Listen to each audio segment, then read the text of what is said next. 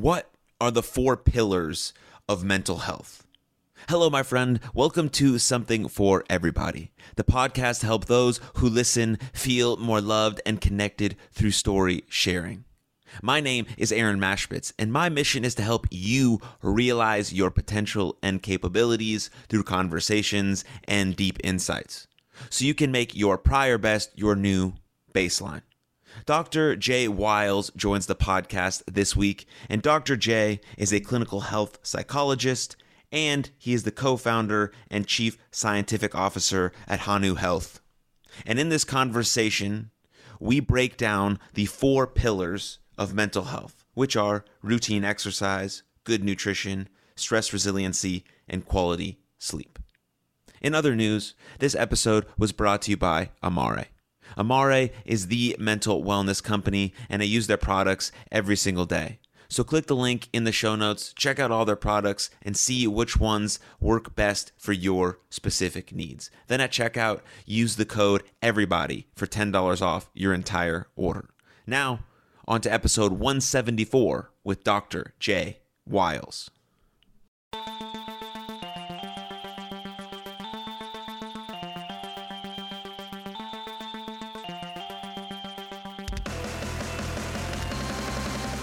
Hello, my friend, and welcome to Something for Everybody. My name is Aaron Machbitz. Dr. Jay, welcome to the show. Hey, thanks for having me on. Before we get into the uh, the meat and bones of all the good stuff that we're going to talk about today, I have a very important question to ask you, and it is, how are you doing? Like, like actually, how are you doing? Yeah, it's always a it's always an interesting question. I saw a podcast one time where Jordan Peterson was asked that question, and he thought about it and just started like bawling, crying. Um, and that's not a spoiler saying that's about to happen here.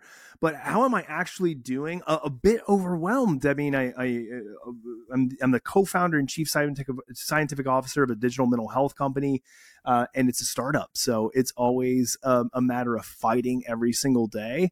Uh, we're in the business of helping people with mm, regulating their stress response, but I'd be lying if I told you that I wasn't feeling some stress the past few weeks. I surely have.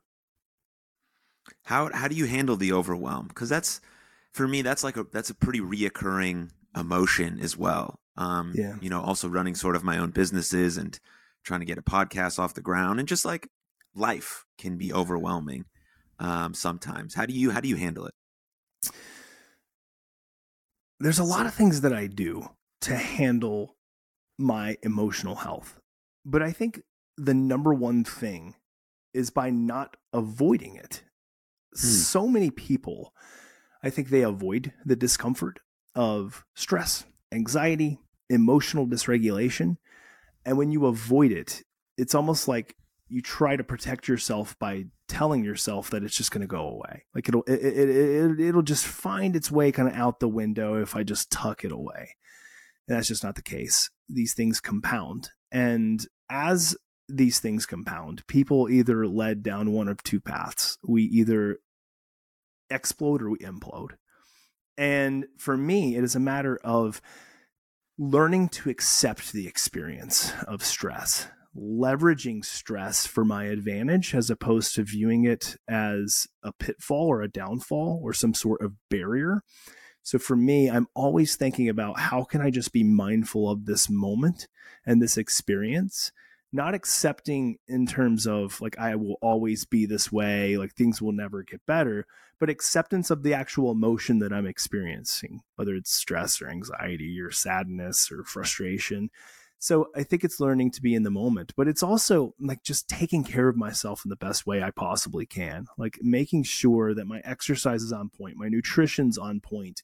Uh, I'm doing what I can to practice good stress mitigation skills, uh, that my relationships are intact and not toxic, uh, making sure that I'm sleeping well and I'm getting good rest. It's a combination of all of those things, which I know is a bit uh, widespread, but all of it matters and it if we want to live a life of more contentment and joy i think it makes sense to put in the hard work in those areas i uh, agree 100% and that's that was one of the big things that i wanted to talk to you about i was uh, looking at your instagram which everyone should go and follow uh, it's linked in the show notes and you had a post about the four your four pillars of mental health.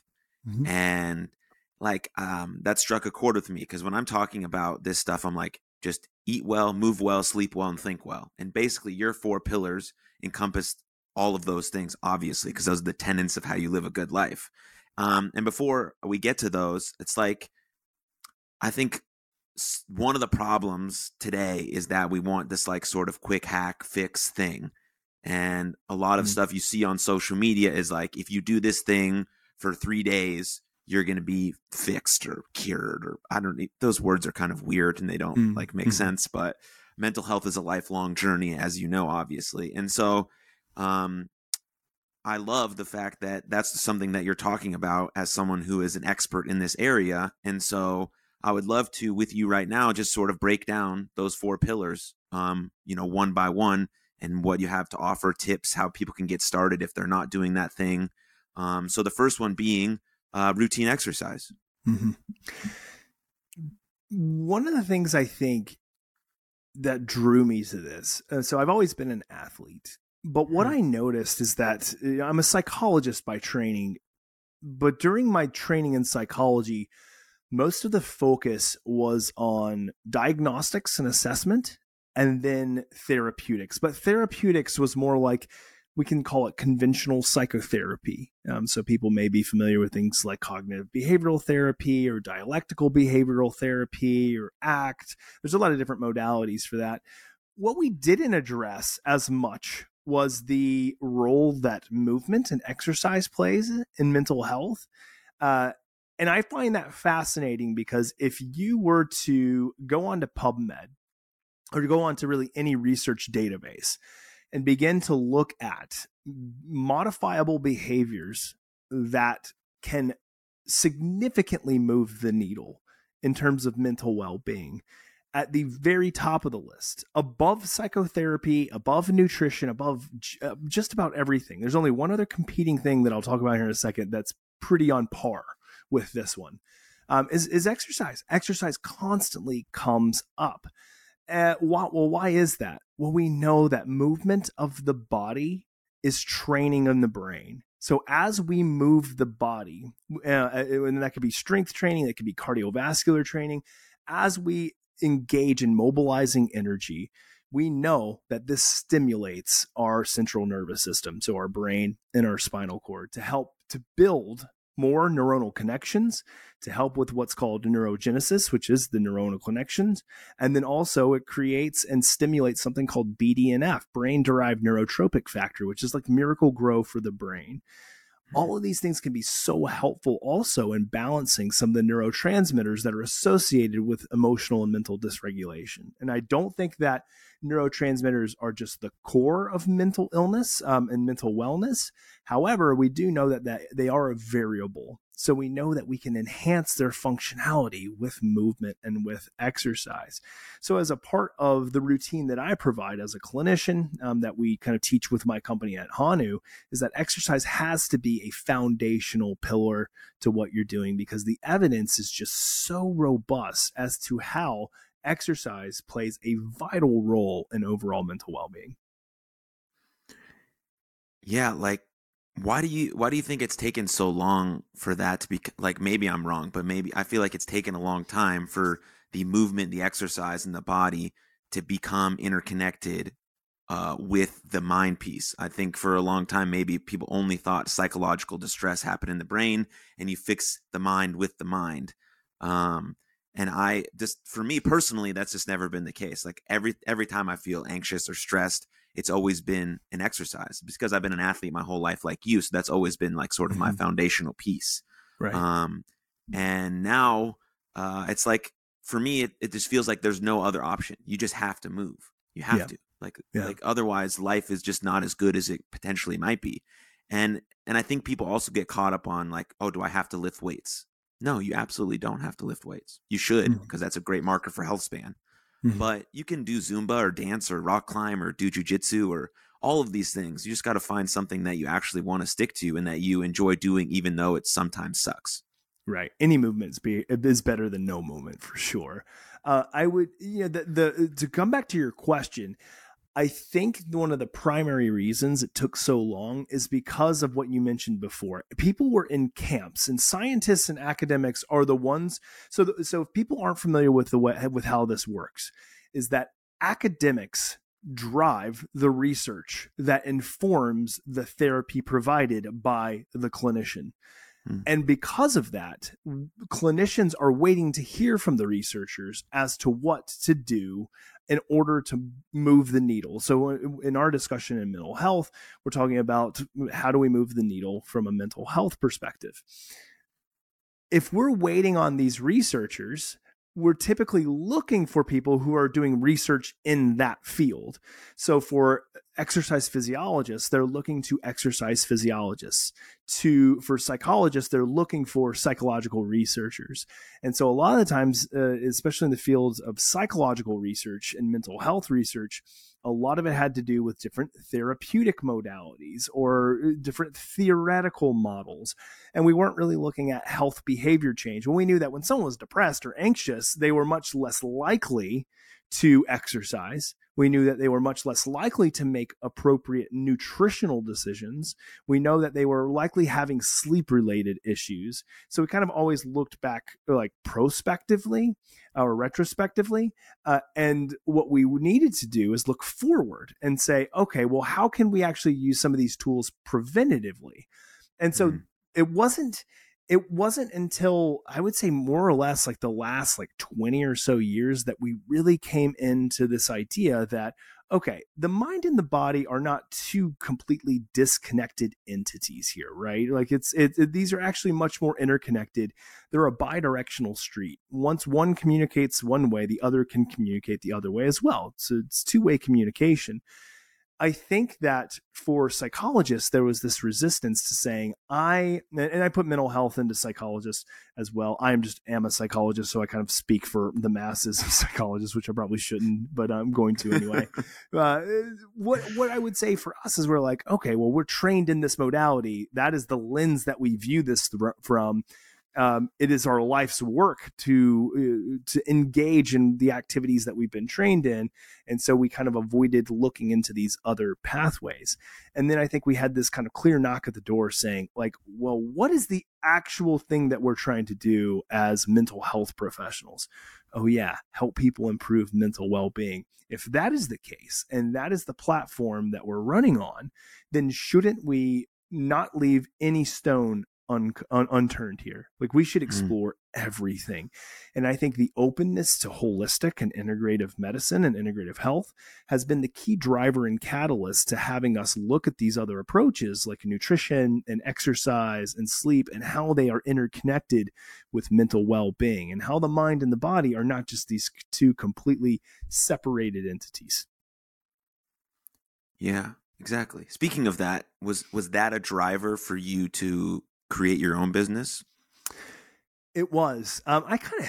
It's funny. Uh, I, I kind of came into this business uh, almost out of chance, um, stars aligning. It was. It was kind of a weird, weird story in the sense that you know, I was running my own practice. Um, had a really, uh, really just I guess well performing consulting firm and then I was approached by a technologist who I was consulting for, who worked in you know the Silicon Valley area, who's like, I think we could do something better. Like, let's put together something in the digital mental health space uh, that's better than what's out there. And I had to take that leap of faith. And I said, you know what? Yeah, I think that some of the work that I'm doing right now uh, that's helping people on a small scale, you know, individually, um, maybe in small groups, is working effectively. I think we can reach a lot more people if we create a digital mental health platform, a software platform.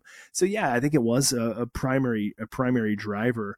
Uh, and then it's also too just trying to open the eyes, uh, open people's eyes to how making even small behavioral changes in in mm. their lifestyle can really move the needle. We don't have to boil the ocean here. It's not like I need you doing marathon training and you know eating you know only ice cubes and and and, and spinach and chard. Like we, we I think a lot of people are like, oh, it's got to be so restrictive. No, I, I there's a lot of ways of doing this. Uh, that can move the needle significantly, but doesn't require you just to kind of revamp, you know, everything that you're doing in your life. Yeah, I mean that that's sort of a consequence of our kind of extremist culture, you know, that surrounds mostly social media, right? If again if you're not if you're not doing this if you're not waking up at 5 a.m and doing the cold shower and then by 6.30 you've already done 90 minutes of work and then you've sent 42 emails and you've touched base with 900 clients and then you have this passion and you turn it into a side hustle and the side hustle is mono it's like holy fucking all right yeah. man right exactly i can't just like yeah. wake up have a little breakfast maybe have my coffee pack my kids lunch, drive them to school, have a nice day at work. And then yeah. inside of all of that, yeah, get some movement in. So eat right 80% of the time. Um, sure. You know, find a place to be grateful for something. Maybe go outside with my kids so I can get in touch with, like, yeah, there's ways to like live life to its fullest without having a sort of, you know, regimented idea. But I guess if you're yeah. so far off and you need to be drawn back in and your life really needs a, you need like you like really need help like you're really struggling then maybe yes you need to get pretty strict with your routine so you can get that down. Then i feel like over time then you can start to loosen that up because you've come become this person. You become a transformed person that does the thing they say they're going to do. They have some protocols in place and all of that stuff. So it, right. uh, yeah it's it, you know there could be some some differing views there potentially. Yeah yeah yeah. No i i, I i'm with you. Yeah um, okay, so number two, uh, touched on it a little bit, but good nutrition, like huge. How does how does our nutrition uh, affect everything that we do? Yeah, yeah. You know, uh, the one thing that every human has to do is we have to eat and we have to drink. Like that that's that is a given if you are a human being.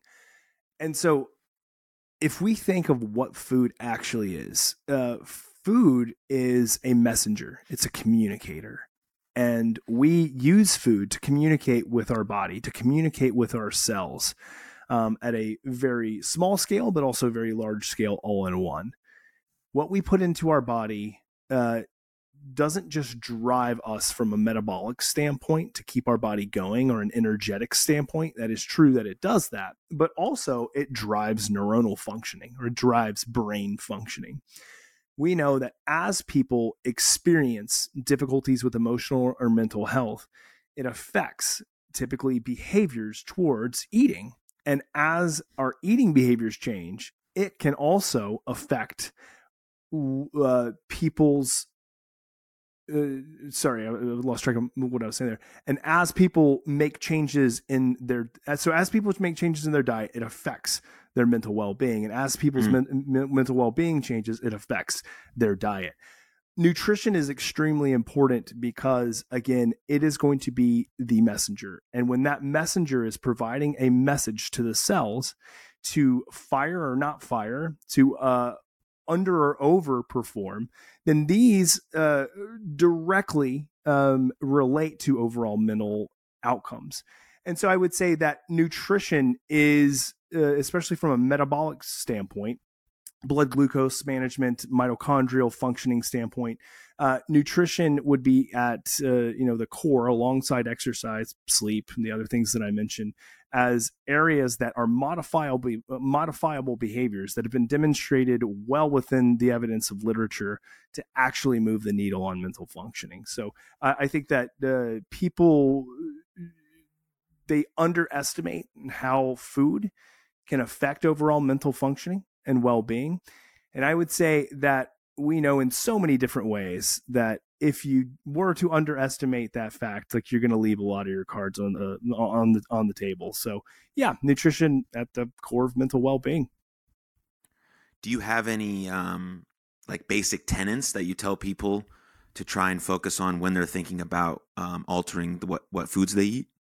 Yeah. So the the biggest thing would be overly processed foods and how they mm. can affect cellular functioning. Um, so, for the most part, uh, it would be uh, uh, foods that are overly um, saturated with sugar um, and how sugar can dysregulate blood glucose. Blood glucose dysregulates cortisol output, epinephrine, norepinephrine output. So, these are stress hormones and stress neuro- neurotransmitters if those are constantly being dysregulated through the inclusion of overly processed foods, well, that can inhibit and affect mood pretty significantly. So we don't want a roller coaster of uh, blood glucose throughout the day uh, because we know that that can significantly impact a lot of these mood hormones and mood related neurotransmitters.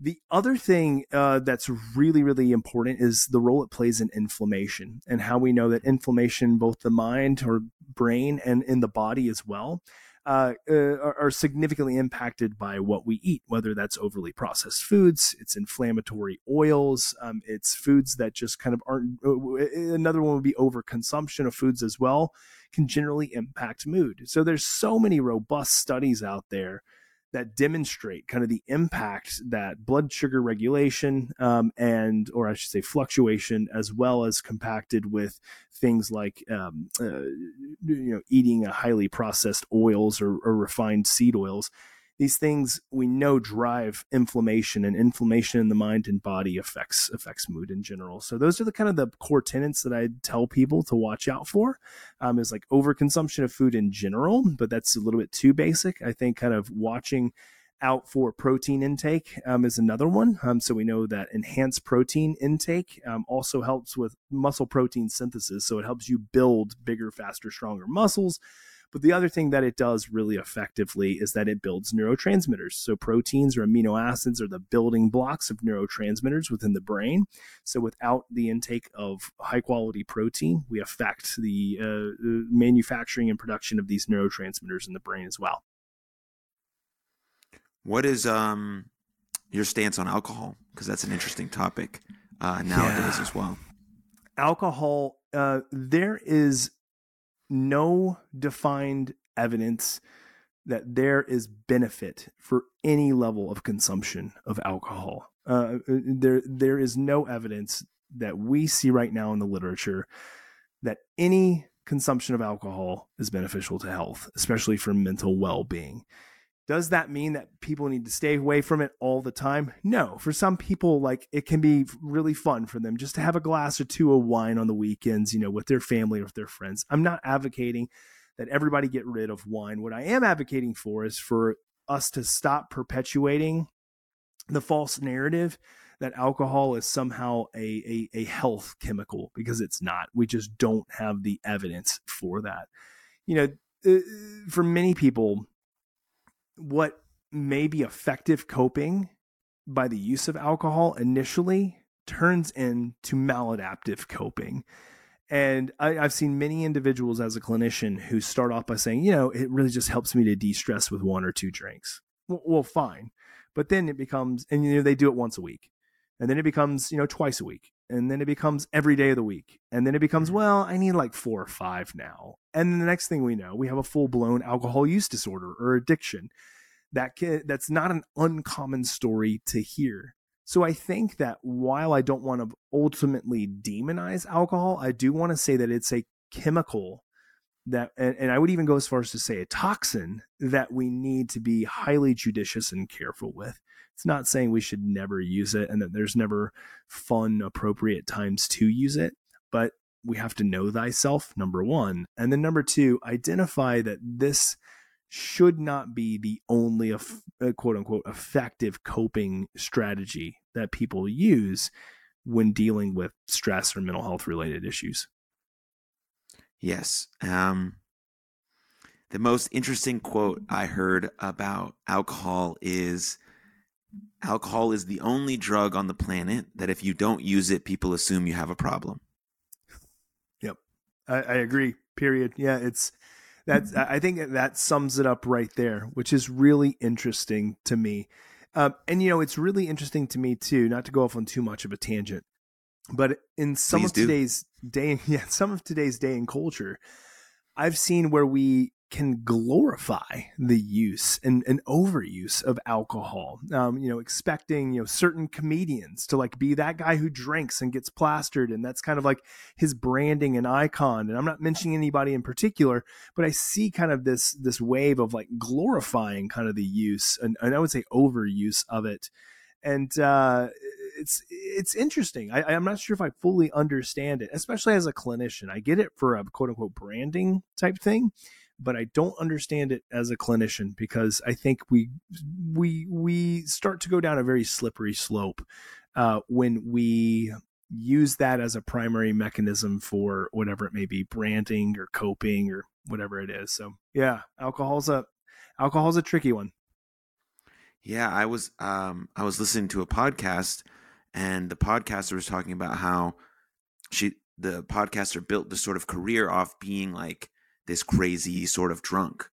Um, but that was sort of a performance that that podcaster was putting on. And every time they went to like a party with real people or around fans, they were expected to be this person where they heard all of these stories about how they drank all this stuff and performed in this way and did all these things that were interesting stories later on. And so it's like you can get caught up in that in that trap as well because you want to, you know, sort of I guess be loyal to your fan base and they expect right. something from you and so you want to you want to give to them how much potentially they've given you and then it becomes a performance rather than who you really are and then that becomes a, a deep trap which I, I know very well and yeah it's, it's it's tough it's very tough because i um i stopped drinking mm, probably like for over 400 days ago hmm. and the first couple times i like went out with some of my friends and told them i wasn't drinking anymore the look you get, my friend, is like, and they know me, and they know me. They know I one didn't have a problem. I just decided to stop,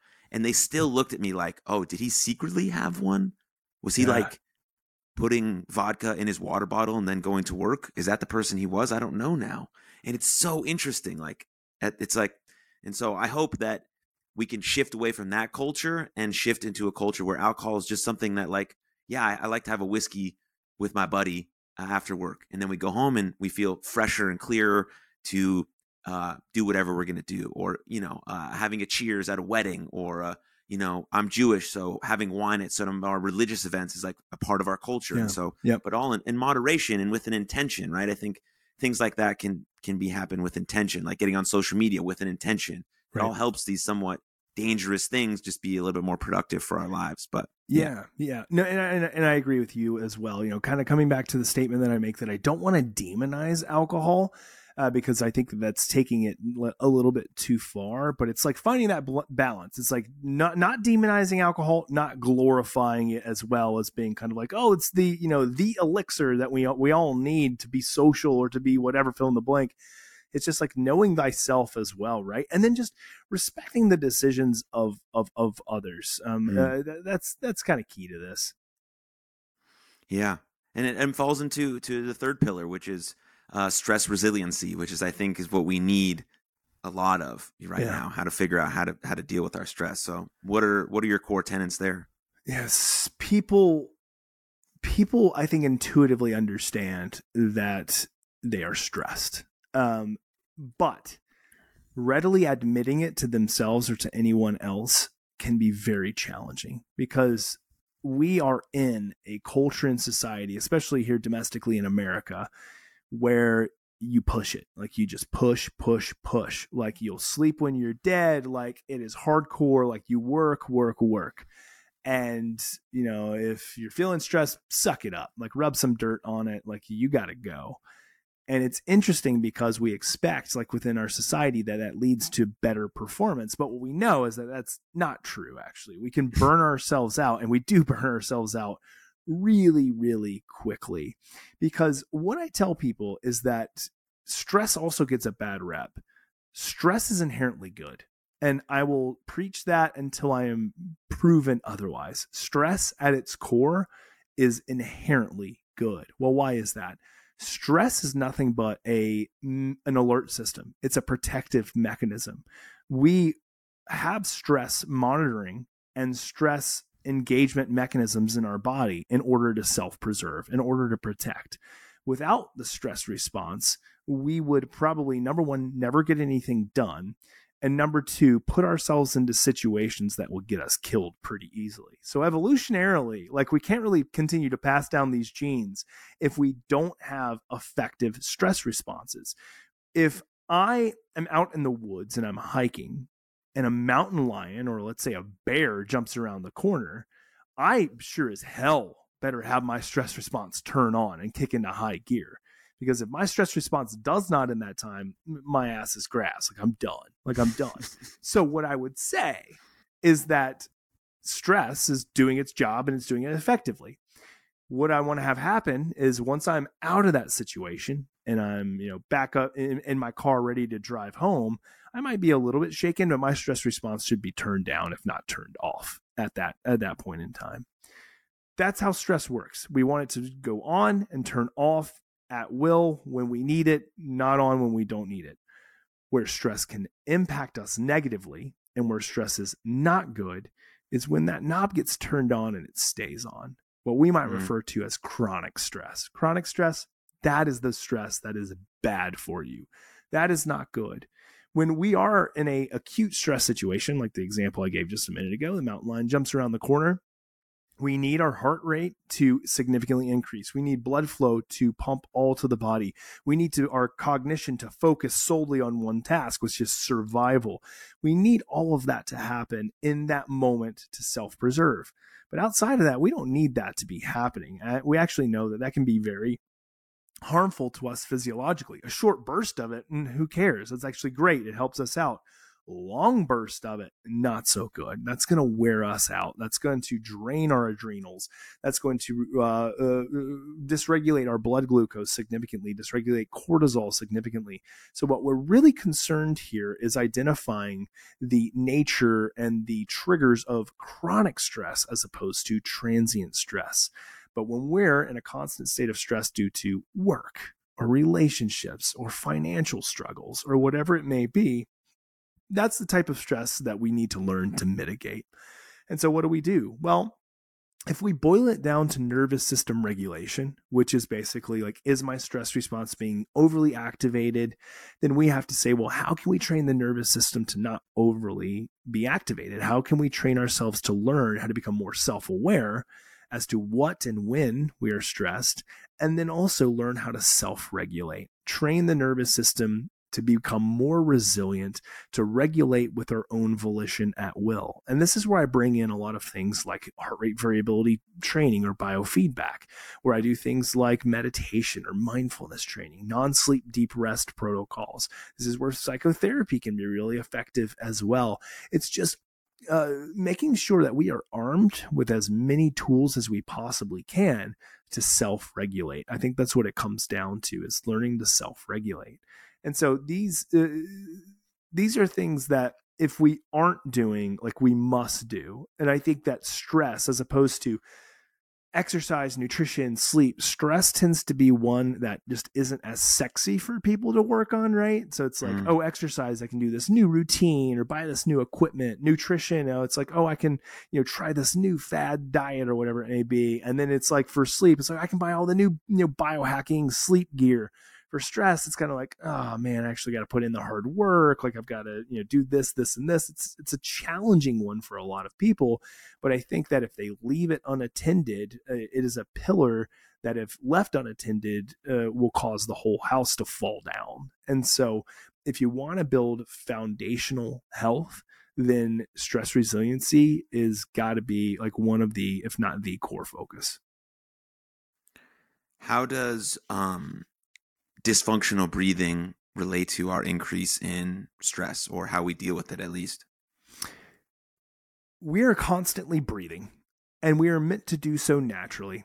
Uh, as, as human beings, that's how we're designed. However, as we experience the chronic stress that I mentioned before, it inherently changes the way that we breathe. Well, why does it do that? Well, when we're in a stressful situation, we don't want to breathe like someone who's relaxed. We don't want to breathe slow. We don't want to breathe deep. Um, and we don't want to breathe with good intention. So, when we are stressed, that means that we shift our breathing from lower to higher up in the chest. We tend to breathe a lot more from the mouth. And then we also uh, tend to breathe in a very rapid manner. So, again, if the stress response is always turned on, then pr- the propensity to breathe that way is going to also be turned on. So we see a lot of people who are stressed breathing from the mouth, breathing rapidly, and breathing from the chest, what we might refer to as dysfunctional breathing.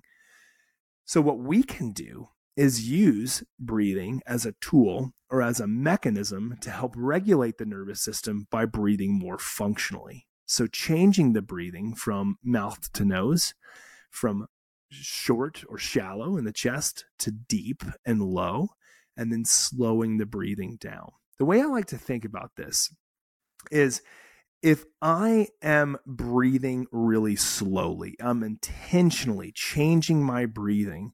What this is telling my brain is that you are obviously in a very safe and secure place. Why? Well, because if you were being chased by the mountain lion, you wouldn't stop to change your breathing to low, slow, and deep and from your nose. It would make no sense for you to do that.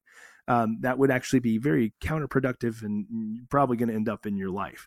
So if you're doing this, the nervous system is therefore interpreting it, well, you're in a safe position. I'm going to allow you to relax. I'm going to set a cascade of physiological changes guided by your breathing to help the mind and the body to calm down. And so that is where breathing can be extremely valuable as a messenger to the body to slow down. It engages what we call the vagal brake, which is uh, our 10th cranial nerve or our vagus nerve. It helps to uh, decrease the firing of neurons within the mind and body to help slow down, enhance the relaxation response. So I always tell people that a main strategy is to utilize uh, more functional breathing as or, or breath work we may call it as a mechanism for training the nervous system um, more in the long term, but you also can do it more in the short term. So if we find ourselves in a really stressful situation or position, engaging in that type of breathing can be a great, great way to help reset the nervous system. So I'm a huge fan of you know biofeedback of of you know functional breathwork training or functional breathing training. I just think that they're uh, really great, fast, and efficient ways to affect change in the nervous system. Yeah, I've seen that. I mean, that work in real time with some of the uh, athletes that I coach. Um, you know, they I, I, coach baseball, so they make a throwing error, they walk a guy, they take a bad swing, like one big actual deep breath where they where they feel themselves taking a deep breath, you know, in through the nose, in the belly, like you said. Like you can just see them. Okay, it's it's okay. It's just one mm-hmm. play and they feel okay. And then the one error doesn't compound into seven errors. It's just the one error. And then you move on. And then the next play, they're back in the zone. And so um, that uh, that's the only thing I can relate the, the sort of mountain lion attack to in sort of present day life, at least for me working with athletes. But how do you how do you relate nerves, anxiety, and stress? Are they they're a bit different, or how do they relate, or what's your take there? Yeah, a lot of a lot of the words are used fairly interchangeably for a lot of people. You know, I don't care what verbiage people use to describe it.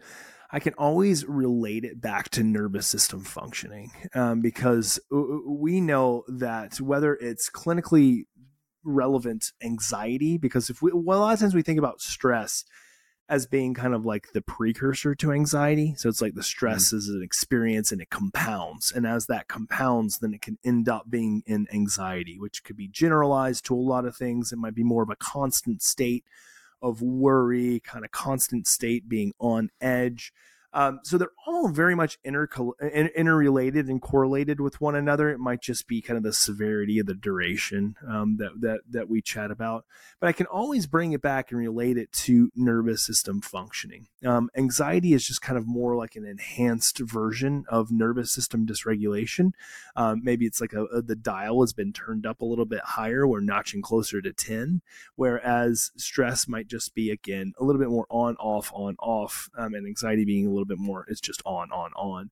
So uh, I, I, just always bring it back to then. But you know, again, people use different verbiage to describe kind of their experience, um, and you know, the the word anxiety is, tends to be a little bit more clinical, and so a lot of people will stay away from using that word for them because they think, oh, that's that's more kind of like someone who's experiencing like you know something more significant, even though they may be really experiencing anxiety themselves. Uh, so I, I I just always relate it back to well we all have times of nervous system regulation and we all have times of nervous system dysregulation. Just some people have a little bit more of a challenge than others do. one of the uh, uh, things that I, I, read, I read in a book. I'm not sure where, but I, I like to remind myself and people of it is that if your aim is to never feel stressed, then you have the goal of a dead person. So right, okay, that's yeah, it's right. If you're human, you're going to experience stress. And I think that if the goal is for you to eliminate stress, you are going to be wildly disappointed that you're never going to accomplish that goal. Um, because, yeah, you're going to have to either be dead or, you know, I think we're moving in the way of like pure AI for everything. So maybe you're just robotic now, or you're nothing but a microchip. So maybe you don't have any stress anymore. yeah.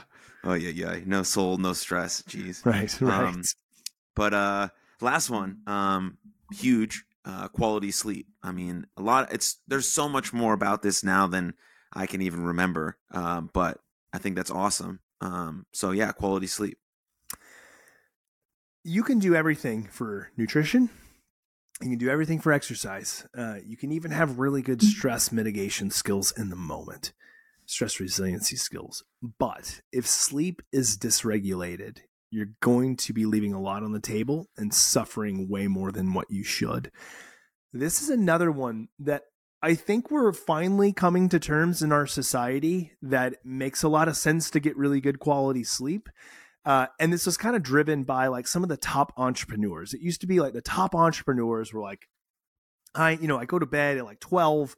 I wake up at three. I'm getting like three hours of sleep every night. I'm just crushing it, crushing it, crushing it.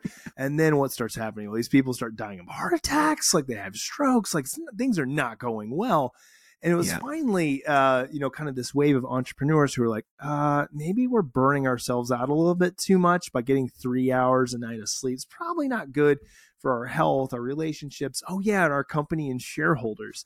So it was like in the world of entrepreneurs, they started saying, okay, well, what is like what is the minimal dose effect here? Like, what do I need to get? And you know, the it was recently, you know, the studies and research that came out from like people like Matthew Walker, the book Why We Sleep. Uh, and research out of you know Stanford and Harvard that have indicated that like the core foundation of mental and uh, physical health is high quality sleep, and if it is disregarded then we see so so much manifestation of mental and physical uh, uh, health related issues, um, and the and the data are so clear that it is one that is at this point in time you can say is indisputable a connection between sleep and physical and mental health problems. So I tell people, you know, the what we see in the literature is that getting a minimum of seven hours of sleep it's like the the lower threshold um, and then not sleeping over 10 hours so we know that under seven hmm. hours can actually uh, uh, uh you can see signs of physical and mental um, impairment and then over 10 hours actually is associated with poorer mental and physical health outcomes. We know that there's uh, many individuals who have major depressive disorder who will sleep like all day long and they'll sleep way longer than 10 hours. And again, we know that's not associated with really positive health outcomes, both mental and physical health outcomes. Uh, sleep is the ultimate recovery catalyst. I mean, it is the thing that is going to help the nervous system to recover and repair and consolidate and get ready for the next day without high quality sleep, we know that we are setting ourselves up from a metabolic standpoint, from a mental health standpoint, for a not so great day. And as that compounds over time, as sleep gets worse and worse and worse and turns into something clinical like insomnia, uh, we know that this starts turning into like impairing functioning, um, impairing cognitive functioning, impairing uh, physical functioning. There are so many uh, deleterious effects of poor sleep.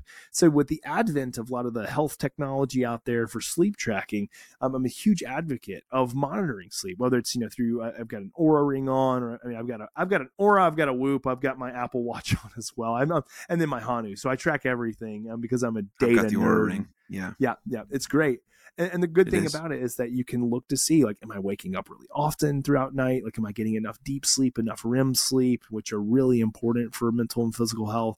Am I sleeping long enough? Like, that's the key. And it will help kind of uh, provide and drive that insight. And I think it's a good motivator and accountability partner um, because the one thing is like, you can wake up in the morning and you can kind of bullshit yourself into saying like, oh, yeah, I got enough sleep. I'm good to go But Yeah. if you're not quantifying it, um, then maybe you just are, you're, you're kind of just spewing, you know, all this bullshit to yourself. So I like the idea of being able to check in subjectively with your energy level in the morning. Do I feel recovered? Do I feel rested? But also looking at that data and saying, yeah, okay, well, I, I got my whatever minimum of seven hours. Like I got like a really good high portion of deep and REM sleep. Um, the nervous system's really well repaired and recovered to go in. And if not, like there's a lot of strategies that we can use to help better our, our sleep overall. But I think it's like kind of um, if I was going to put anything at like the bottom of the pyramid, like the foundational portion of the pyramid of health and wellness, I think sleep is where I, what, I'd put on the bottom there. Yeah, I mean, it, it has to be it, right? Because if you don't have any energy, then you can't do anything. If I have no energy, then I definitely don't have clarity of mind to pick the nutritious food. I'm going to pick what's easy and most convenient, which is normally the thing that's not so good, unless I've pre planned ahead of time, which I haven't because I haven't slept very well and I have no energy. If I have no energy, I'm not going to go to the gym because I have no energy. And exactly. if stress happens and things happen in my life and I uh, someone cuts me off at work, my boss yells at me, uh, I'm late. Uh, I'm not going to be able to handle those things well because again, I have no energy, Hmm. and so um, it's taken a long time, you know, for this to happen. Because when I was a young athlete, it was always like, "Hey, grind, grind, grind, grind, grind, grind, grind, grind, grind, grind, grind, grind, grind." No one told me about sleep. My parents said I needed to go to bed, and that made sense, so I could sleep and wake up refreshed. But there was no like, there was no culture around it. And now, Right. uh, I listen to Dr. Michael Gervais a lot, and he and he's a big proponent of this. You know, he's like, yes, we can work hard, but that's sort of a prerequisite. The most important thing we want to do is recover hard. You have to recover hard. Yeah. Because then each and every day you can get to the edge of your capacity. You get to the edge of your capacity, you recover just as hard. And now you you have this sort of thing where you can show up every day like that. And that made the most sense to me. And also this idea of energy management versus time management. Oh, I want to manage my energy then Yep. more over my time because then I can maximize my time with that if I'm if I'm bringing my best energy to each and every day. And so those things made more sense to me and that's why I got the Oura ring and started tracking my sleep and things like that. But Yeah, yeah, yeah. It's got to be. It's got to be a foundational thing that people work on. Uh, You're going to leave so much on the table if you do not recognize that it is, you know, the core skill for for mental and physical health. funny story about my when I initially got my Oura ring. Um, when I got it, and I like, I'm a pretty competitive guy, and so I got it, and I was like, okay, I got to get a really good score. I got to get a really good score. And for like the first week, I didn't sleep at all. Every time I went to bed, I was like, all right, here's where I'm going to get an 85. I'm going to get a 90. Two hours Yeah. later, I'm like wide awake. It's like one o'clock in the morning. My alarm goes off. I'm like, shit. Right. so, uh, it's a bummer. um, you tried to gamify it, but it just like it, it was it, it was counter to what you were looking for. yeah so then i'd like it was like just the ring is there just do what you normally do and That's then it. it. started i figured it out a little bit and i've had it for a couple years and it's cool but uh Nice. Yeah. So yeah those are the four pillars of of basically not just mental health but like living your best life um Yeah. in the most healthy way possible and trying to be proactive with that i think that's a huge thing when it comes to this stuff like i think our society is a little bit let's only figure it out when we're in the crisis um, That's it. and so i That's think it. All right. It's it's it's it's the way we see. Uh, you know, I was having a conversation with a physician about this. This is kind of the way that conventional medicine is set up. Right. Like you go run a blood panel, and it's only if it gets flagged that we need to work some work, work out something. So it's only if there's potential pathology or an actual diagnosis that's okay. Now let's intervene. But if you know your your blood, markers are right there next to it, and it looks like you know if you continue down the same path, it's going to be into the pathology place. But no, you're sub threshold, then you're okay. We don't even have need to have the talk. Oh, your blood pressure is you know 129 over 79. Well, you're you know one milligram you know away from being there uh, into hypertensive, but you're not there yet. So we'll have that conversation once you reach pathology. That's kind of how modern day medicine is, and it's really sad because it's like, what can we do as a prophylactic? Like, what can we do to step in and intervene earlier so that we don't get to that point? Like, why do we need to diagnose and start treating somebody? For high blood glucose, um, you know, when their HbA1c is you know six five seven zero, why can't we start doing it like when they're like five eight five nine? It's it's just a weird thing that I that I think we're changing a little bit with precision medicine, but we haven't really gotten there just yet. Yeah, is that what um, your business is trying to do, and the services you uh, offer? Right, trying to be proactive. Yeah, proactive in the mental health space. So for us, what we're trying to do is say we want to be an early detection, an early radar for you. So when we see signs that your nervous system is starting to unravel, starting to dysregulate, there's signs that the stress response is about to explode, the A bomb's about to go off we want to intervene early so that you can become aware that that's going on, but also learn how to self regulate in the moment. And it's precision mental health care in the sense that we're looking at metrics as it relates to you. We understand. Uh, and we and we filter everything through a lens of you because we have enough data to understand with our algorithms where you typically are. And when we see you shift dynamically away from there that's what we're going to alert you and let you know hey something's going on. Let's go ahead and take the opportunity to regulate the nervous system before things spiral down.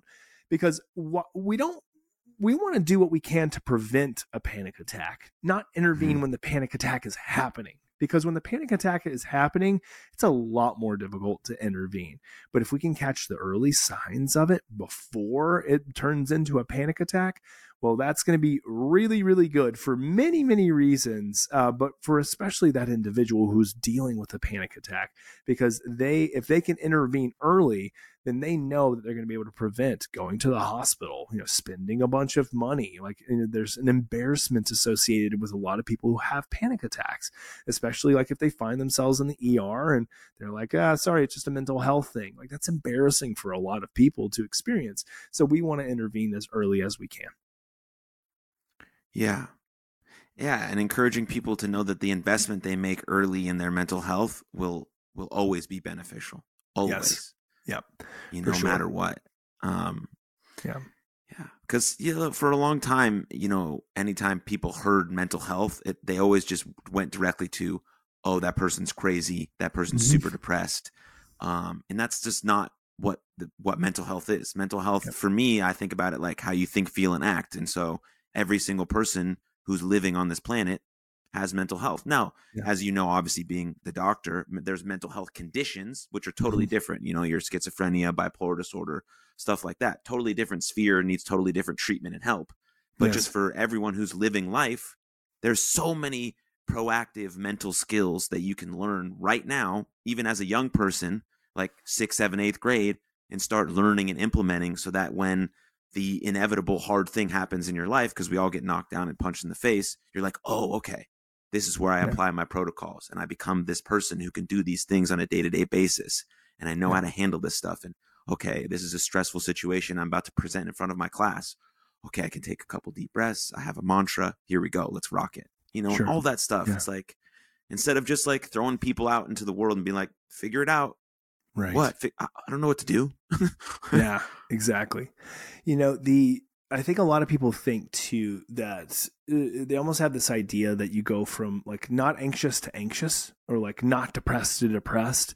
It's typically not that simple. A lot of these things are very progressive. It starts off kind of small and then it blooms and builds and builds and builds and builds. And we have we actually even see this with severe and persistent mental illness. So things like bipolar disorder or schizophrenia or psychoaffective disorder or sorry, schizoaffective disorder. What we see is that these individuals will start having kind of like small manifestations of symptoms. And it can be due to a lot of different things kind of in their internal external environment, but that kind of builds and builds and builds and builds and builds until, you know, there's either a, a, a kind of like a seminal event or, uh, you know, whatever it may be.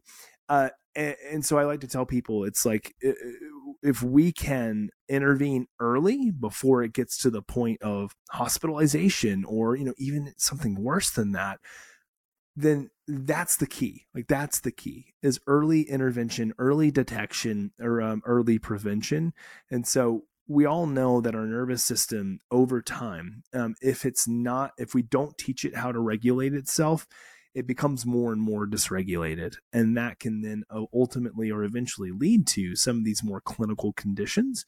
And so uh, we're all about like, even if you don't see yourself as having, you know, quote unquote, clinical mental health related symptoms or disorders, um, you most certainly have a manifestation of stress in your life. And so this can be a great thing to help prevent your nervous system from unraveling and heading down a path that eventually could be more clinical one day.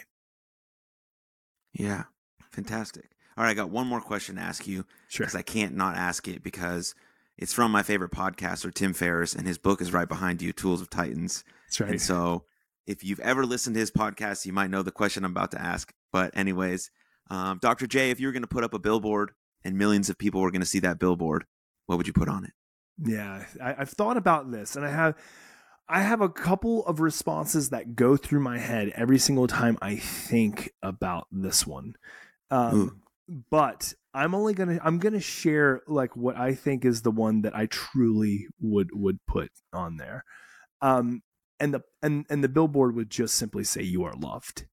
I think that so many people live life thinking that they are unlovable, that they're defective, uh, that they are uh, disposable.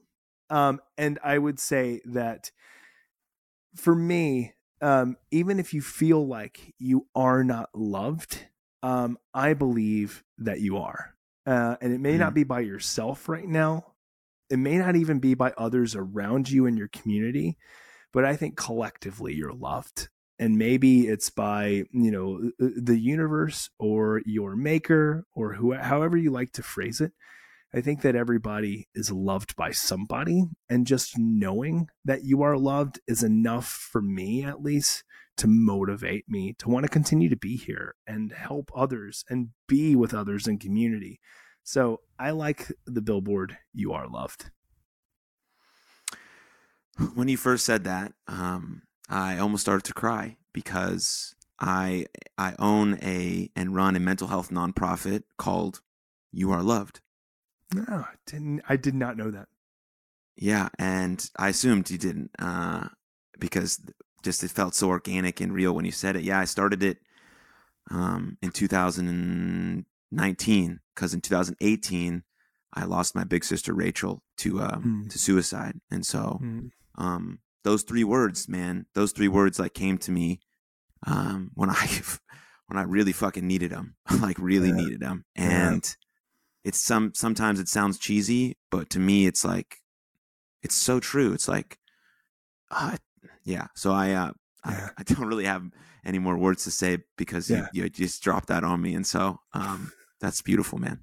Yeah, yeah, no, it's uh yeah, I mean I, I honestly had no, had no idea and I'm very very sorry for your loss and can only imagine what it was like to go through something like that. And I can't even imagine what it's like to go through that. Uh, but man, for that to be impressed upon your heart and your soul, um, yeah, I mean that's the those words. That's phenomenal. It's cool. Yeah, yeah. It's another reason for these for these great conversations.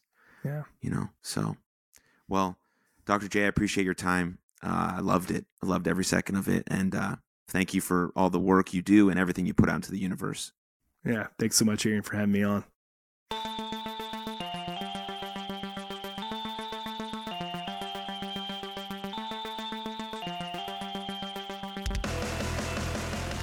Thank you for tuning in to that episode with Dr. Jay Wiles. There are four pillars of mental health. Which one will you start to focus on today to start improving your health and wellness? And if you enjoyed that episode, please share it with a friend because the podcast grows from people like you sharing it with people like you. And don't forget to leave us a rating or review on Spotify, Apple, or even on Good Pods.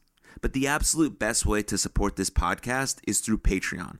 Patreon.com slash Aaron Machbitz directly supports me, this podcast, and my mental health nonprofit, You Are Loved. But most importantly, most importantly, above all else, please, please take good care of yourselves and others. And I'll see you next time. Lots of love. Cheers.